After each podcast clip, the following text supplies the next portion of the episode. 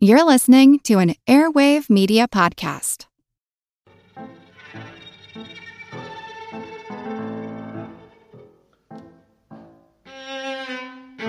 We told you we had living, breathing monstrosities. You laughed at them.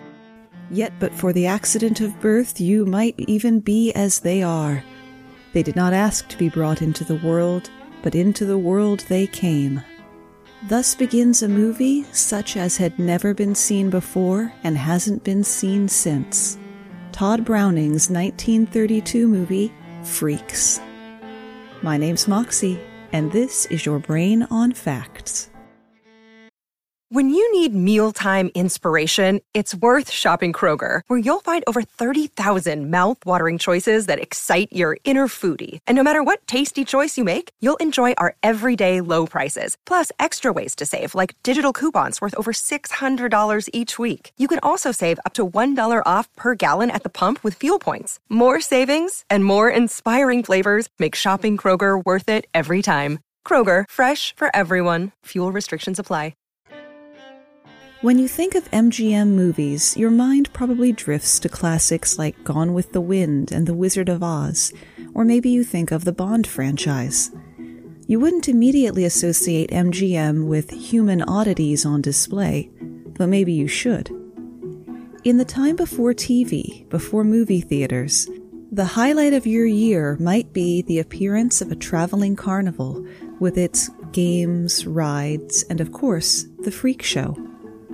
Appearing in the 10 in 1 tent was sometimes the only work available to people whose bodies were born in such a configuration that they couldn't support themselves otherwise. Many freak show performers earned a good living in the end of the 19th century and the early 20th century, a living far in excess of that of the people paying to see them. The 1932 movie Freaks, with an exclamation point in the title, tells the story of a traveling circus full of performing acts like horseback riders and clowns, as well as the natural born attractions like the half man, the human worm, the living skeleton, and the bearded lady. The beautiful trapeze artist seduces a wealthy dwarf, all the while planning to marry him and kill him for his money in cahoots with the strong man. At their wedding feast, the freaks welcome the trapeze artist into their pseudo family, chanting, One of us, one of us, we accept her. The trapeze artist lashes out at them, calling them filthy, dirty freaks, and humiliating her new husband by treating him like a baby. It still takes a while for the other freaks to convince the dwarf, but once a bottle of poison is found and the trapeze artist's secret is revealed, the freaks exact their revenge in one of the most underrated scenes ever put to film, in this reporter's opinion anyway.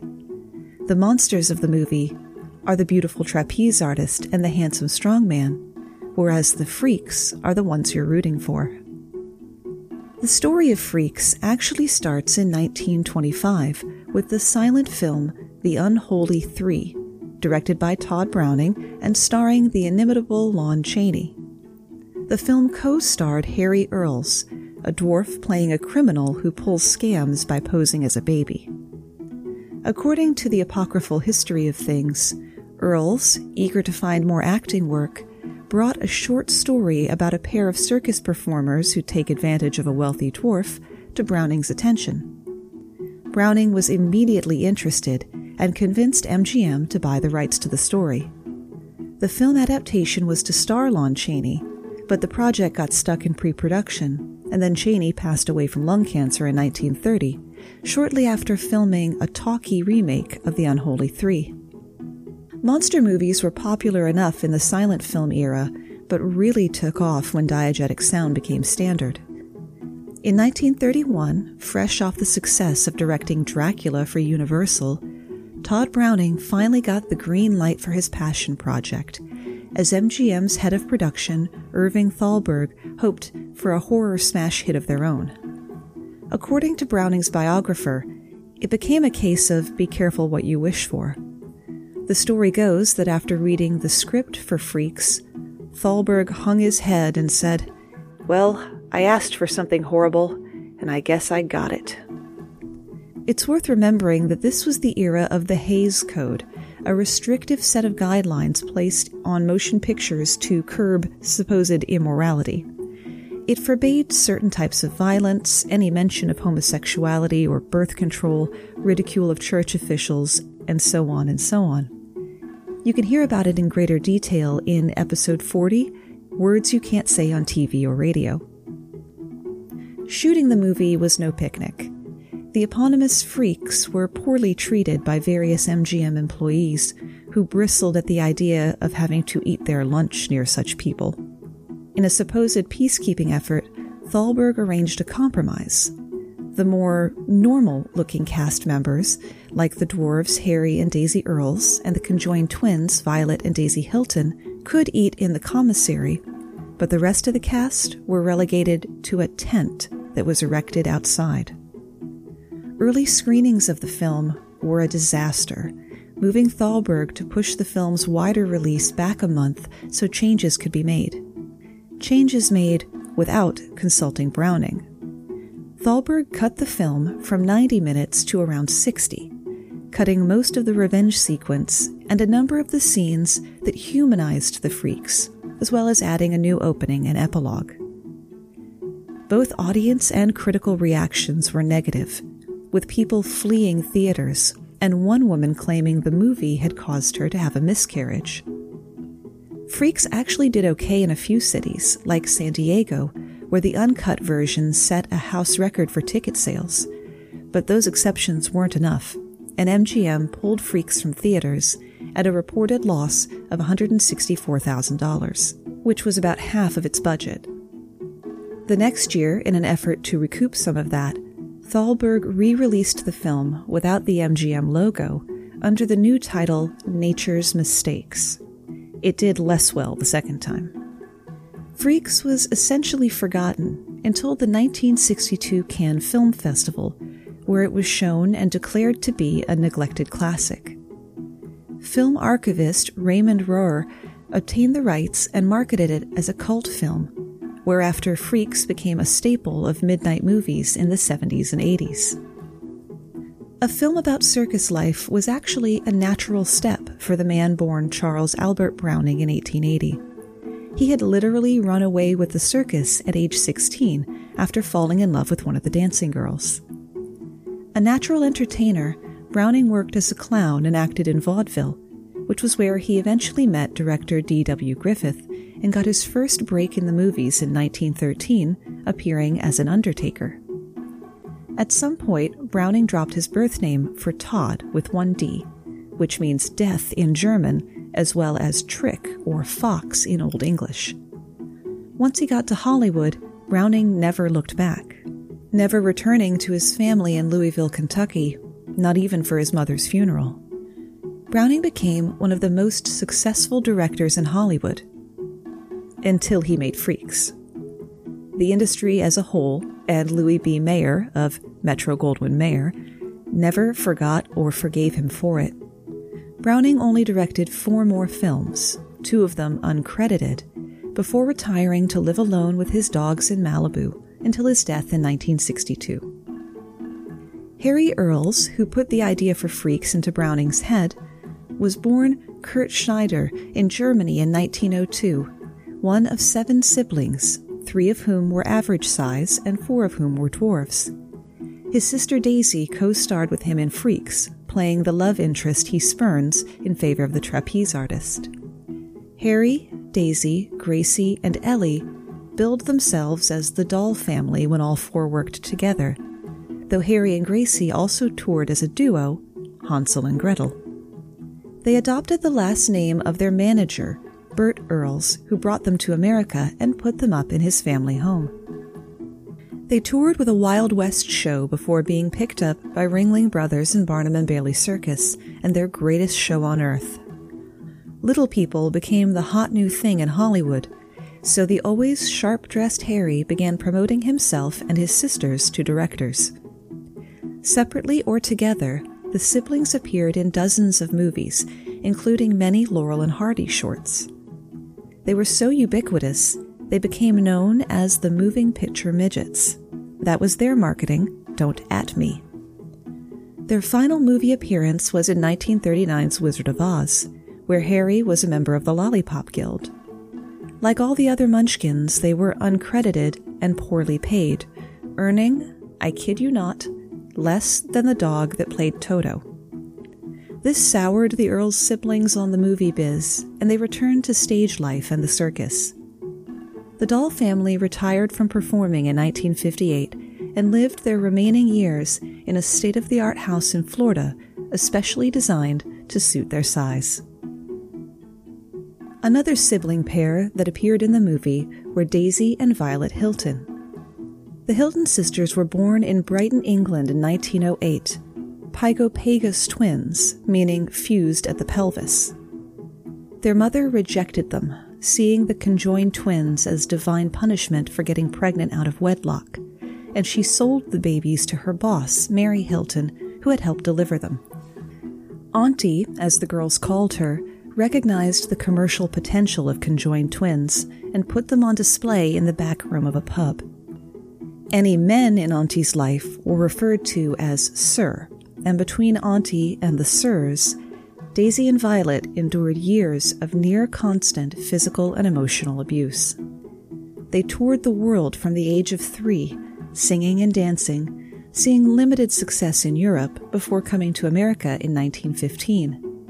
They were initially denied entry at San Francisco as being medically unfit, but Auntie was able to create a media frenzy that put sufficient pressure on authorities. When Auntie died, she left the girls to her biological daughter Edith and Edith's partner, Meyer Myers, a balloon salesman from Australia, who were actually more cruel than Auntie had been. Myers signed all of the girls' contracts and never told them the details. Kept captive for a majority of their time, the twins were forced to practice their various stage talents, such as playing saxophone and violin, for hours on end they even had to sleep in the same room as Edith and Myers so that they could keep an eye on them. Edith and Myers kept the girls in check with physical abuse and threatening to have them institutionalized. Even though the Hilton sisters were a hit on vaudeville in the 20s, taking in the equivalent of $75,000 a week, they never saw a dime of it. It was actually Harry Houdini who counseled the girls to educate themselves on their public persona and their success. After that, the sisters found the will to fight for their freedom. A lawyer helped Daisy and Violet secure legal emancipation in January of 1931 and a monetary award equivalent to $1.6 million. Freedom wasn't a cure all, though.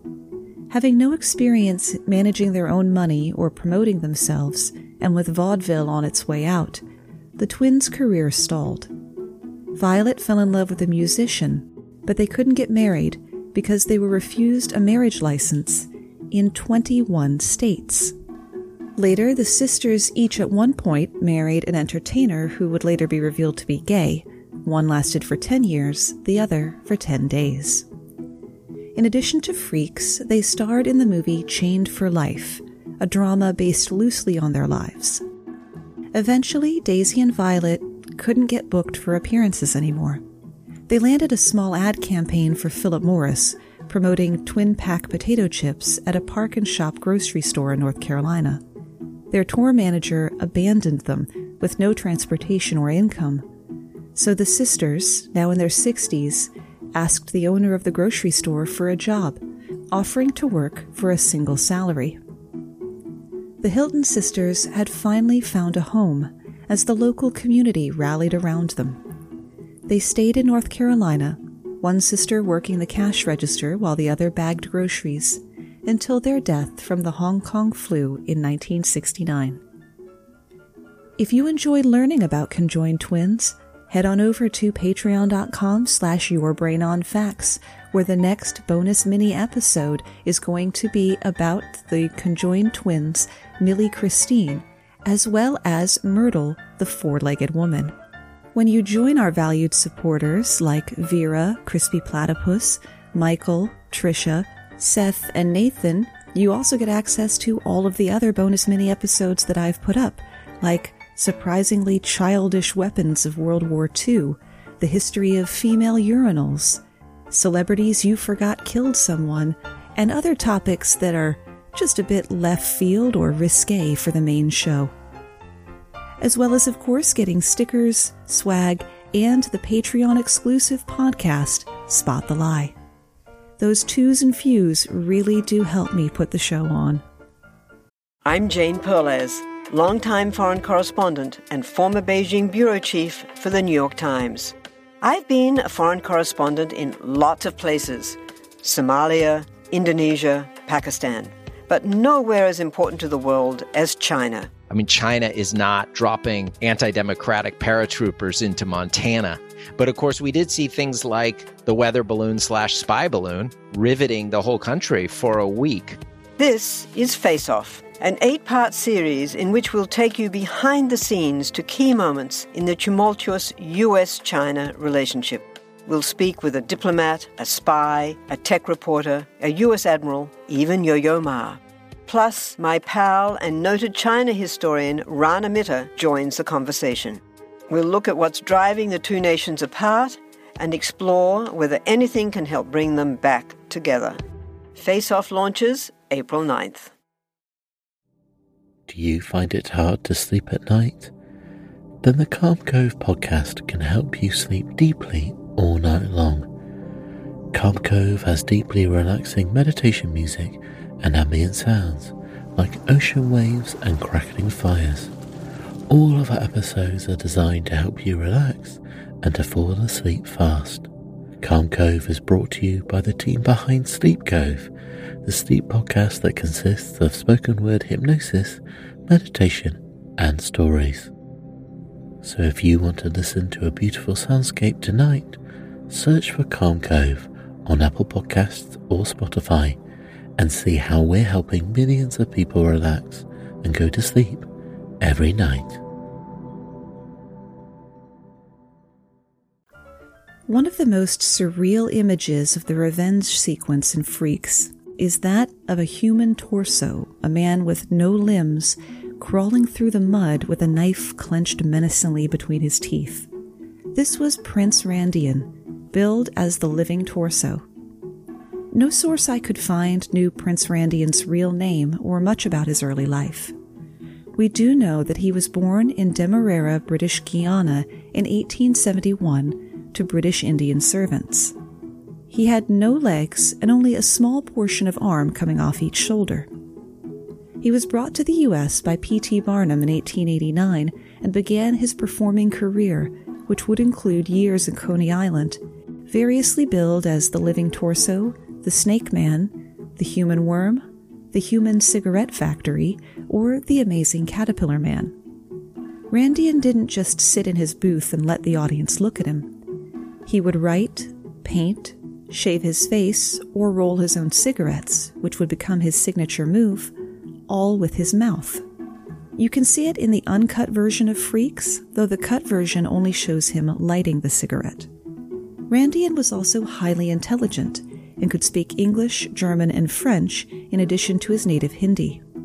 He married a woman we know only as Princess Sarah. Together, they had four children and the family eventually settled in Paterson, New Jersey, where they lived until Randian died of a heart attack at the age of 63. Most of the cast of Freaks signed up for the job of their own volition, the exception being the performers known then as pinheads. Most suffered from microcephaly, a medical condition in which the brain does not fully develop. Sufferers have smaller than normal heads, intellectual disabilities, poor motor functions, poor speech, abnormal facial features, are prone to seizures, and may also suffer from dwarfism. One of the best known pinheads in the biz was Schlitzie. Like Prince Randian, we don't know much of Schlitzie's early life. According to his death certificate, he'd been born in the Bronx in 1901, and Schlitzie may or may not have been his real name. What we do know is that Schlitzie went from one caretaker to another his entire life. Even as an adult, he had the mental capabilities of a preschooler and could only speak in difficult to decipher phrases. Schlitzie worked for nearly every major circus of the early 20th century, including the Dobritsch International Circus, Ringling Brothers and Barnum and Bailey, the Tom Mix Circus, and the Clyde Beatty Circus. Schlitzie spent much of those decades performing as a female, which we also see in Freaks. Schlitzie's gender swap wasn't an artistic choice as much as a practical one. He was incontinent, and being in a dress made it easier for his carers to change his diaper. In 1936, while with the Tom Mix Circus, a chimp trainer named George Surtees became Schlitzie's legal guardian. Surtees reportedly loved and cared for Schlitzie as if he were family. After Surtees died in 1965, care of Schlitzie fell to Surtees' daughter, who wanted nothing to do with him, and had Schlitzie committed to a mental institution in Los Angeles. There he remained for three lonely years far removed from the home he knew among the tents and animals and fellow performers. It was a sideshow sword swallower named Bill Unks, who was working in the hospital in the off season, who recognized Schlitzie and lobbied the hospital to become Schlitzie's guardian. Schlitzie was able to return to life in the circus, eventually retiring to Hollywood as a street performer when he became too old to travel. Schlitzie spent his golden days in MacArthur Park feeding the pigeons and ducks. He's buried in Queen of Heaven Cemetery under a black marble headstone paid for by fans bearing the name Schlitzie Surtee. Of all the sideshow performers, 2 foot 11 or 53 centimeter Angelo Rizzuto had the most extensive film career. Rizzuto was born to a Sicilian American family in Omaha, Nebraska. He was already a silent screen veteran, having been discovered by John Barrymore for a role in The Beloved Rogue five years before making Freaks. He would go on to steady, if underpaid work, in a variety of films for the next 55 years. Rizzuto worked with the biggest names in Hollywood, like Bela Lugosi and Vincent Price, and worked very near Shirley Temple. He was actually her stunt double. Rizzuto portrayed dwarfs, midgets, gnomes, and pygmies, as well as aliens and monsters, in film productions that ranged from wonderful to woeful. Oh, and did I mention he was master of the Master Blaster duo in Mad Max Beyond Thunderdome? Yeah, same guy. In 1957, along with fellow actor Billy Barty and others, Rizzuto co founded the Little People of America, a nonprofit that provides support and information to people of short stature and their families. Adult stature of less than 4 foot 11 or 150 centimeters can be caused by any of more than 200 conditions under the umbrella of dwarfism. The group went through a number of name changes, originally called Midgets of America, then Midgets and Dwarves of America, then Dwarves and Midgets of America. I say that's interesting because since changing to Little People of America in 1960s, the group has fought against the use of the word midget as a derogatory slur, where it had been a specific classification of little person. Ironically, though Rizzuto had the longest and most storied career of any cast member of Freaks, I could find the least information about him. He really needed somebody to boost the signal. Speaking of boosting the signal, thanks for the retweets over on Twitter to Eric, Richard, Amber, and the great podcasts Turn of Phrases, Stories of Your and Yours, Odd Dad Out, and the Presidencies podcast as well as the people who interacted with our Facebook page at facebook.com slash yourbrainonfacts, like Jacob, Nick, and Maria. If you want to hang out with your fellow brainiacs and share interesting tidbits that you find, go to facebook.com slash groups slash brainiac breakroom, which is where I post interesting things that I come across that don't fit with the theme of that week's show. Remember that word of mouth and personal referrals are still the number one way that podcasts gain new listeners. So if you're enjoying a show, my show, or anyone else's, tell people about it. In August of 1911, Amelia Eckert gave birth to twin boys, the first as typical as could be, but the second looking as if he had been snapped off at the waist, as he himself would later describe it. John Eckert Jr. had a rare birth defect called sacral agenesis, an abnormal development or lack of development of the lower portion of the spine. Johnny did have lower limbs, but they were non functional, and he kept them obscured under custom made clothing. His parents treated him exactly as they treated his twin brother Robert and his older sister. By the age of one, Johnny was walking around on his hands before Robert was even standing. Their sister Caroline taught the boys to read at the age of four. Johnny was so popular in school that other boys would fight over who got to carry him up the front steps. The school did have to paint over the windows of his classroom, though, to stop curious people from gawking. At age 12, while attending a magic show at a local church, Johnny shocked the performer, John McCaslin, by scampering on stage when McCaslin asked for a volunteer. McCaslin saw dollar bills in this half boy and convinced the Eckert family to sign both Robert and Johnny to a one year contract. After it was signed, McCaslin added a zero to the duration, locking the boys into a 10 year contract. Despite that, the brothers enjoyed performing in the magic shows and were part of a trick no one could steal from them. Illusionist Raja Raboid would call for a volunteer for a hypnosis trick and pull Robert from the crowd. Robert would go into a box, the kind you use for sawing someone in half. Robert would secretly switch places with Johnny, and a dwarf performer wearing trousers hiked up over his head. When Raboid opened the box, the severed legs would run around the stage with Johnny running on his hands after them. Stagehands would round them up, and Raboid would put them back together. Fainting was not uncommon at those shows. Johnny Eck, as he would be known, moved from the magic show circuit to the carnival, billed as a solo act, though Robert was there in the beginning of his career to make for a sharp contrast. Johnny was a natural entertainer, charming audiences dressed in his tuxedo atop a tasseled stool. In addition to his famous one armed handstands, he also juggled and trained animals. Ripley's called Johnny the most remarkable man in the world, Outside of the carnival, Robert and Johnny were heavily involved in the arts, even conducting their own orchestra in Baltimore. After Freaks, Johnny appeared in three Tarzan movies before getting in an argument with his manager over terms for the picture Devil Doll. Eck didn't appear in that movie or any others. He later wrote in an unpublished autobiography Many nights I would cry, lying awake in the dark, thinking of how really wonderful and exciting it would be to be working in front of the cameras on all the different giant sound stages. I got to know each member of the film crew. I was accepted not as a monster freak, but as one of them, not 20 inches tall, but a miniature Superman. Best of all, I was special to director Tod Browning and his assistant Errol Taggart.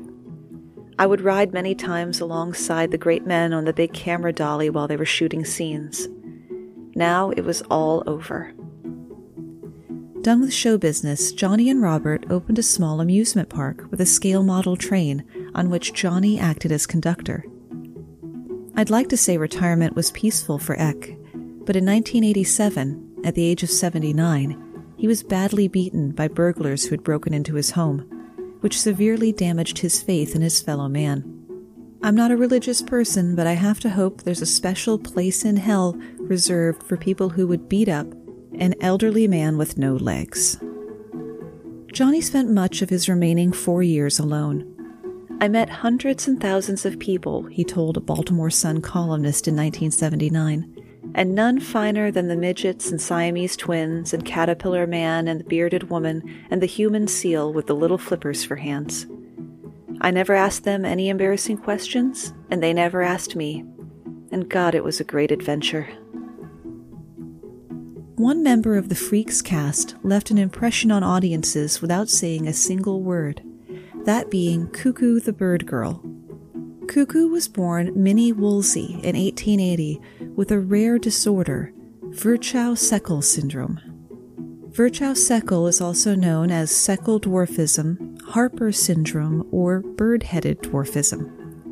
It's characterized by short stature, a small head, narrow bird like face, large slanted eyes, a recessed jaw, and mental retardation of varying degrees.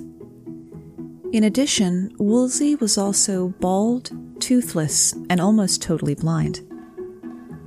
Woolsey was taken from a Georgia insane asylum by a circus showman who dressed her in an Indian costume and christened her Minnie Haha. She would perform later at Coney Island as the blind girl from Mars. Offstage, Woolsey would sit motionless for hours, not reacting to anything around her.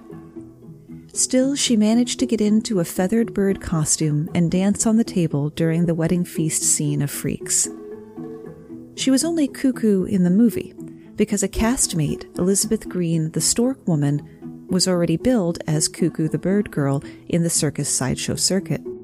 Somewhere along the line, their titles got mixed up, and thus Minnie was forever known as Cuckoo the Bird Girl. Woolsey's precise date of death is unknown, but reports exist of a car nearly running over her in 1960, which means she made it to at least 80 years old. And that's where we run out of ideas, at least for today.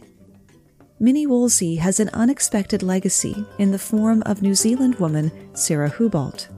She too was born with Virchow-Seckel syndrome, complete with a tiny body, significant blindness, an odd face, and bare wisps of hair. Like Woolsey, she performs on stage and TV as Cuckoo the Bird Girl. Unlike her namesake, though, this cuckoo does not have mental impairments. In fact, she holds three degrees and gave a TED Talk in 2017 on designing for function and universal access. Remember that you can always find the script and the research sources at yourbrainonfacts.com. Thanks for spending part of your day with me. Let Mysteries at Midnight be your destination for detective whodunits and captivating mystery stories. You'll hear classic stories like Sherlock Holmes, Agatha Christie's Poirot, and short tales from H.G. Wells, Charles Dickens, Edgar Allan Poe, and others. I'm Christopher, and I read these classic stories in the soothing style of a bedtime story so you can listen to them in bed when you drift off to sleep. Search for Mysteries at Midnight on Apple Podcasts, Spotify, or your favorite podcast app, and follow and subscribe so you don't miss out on new episodes.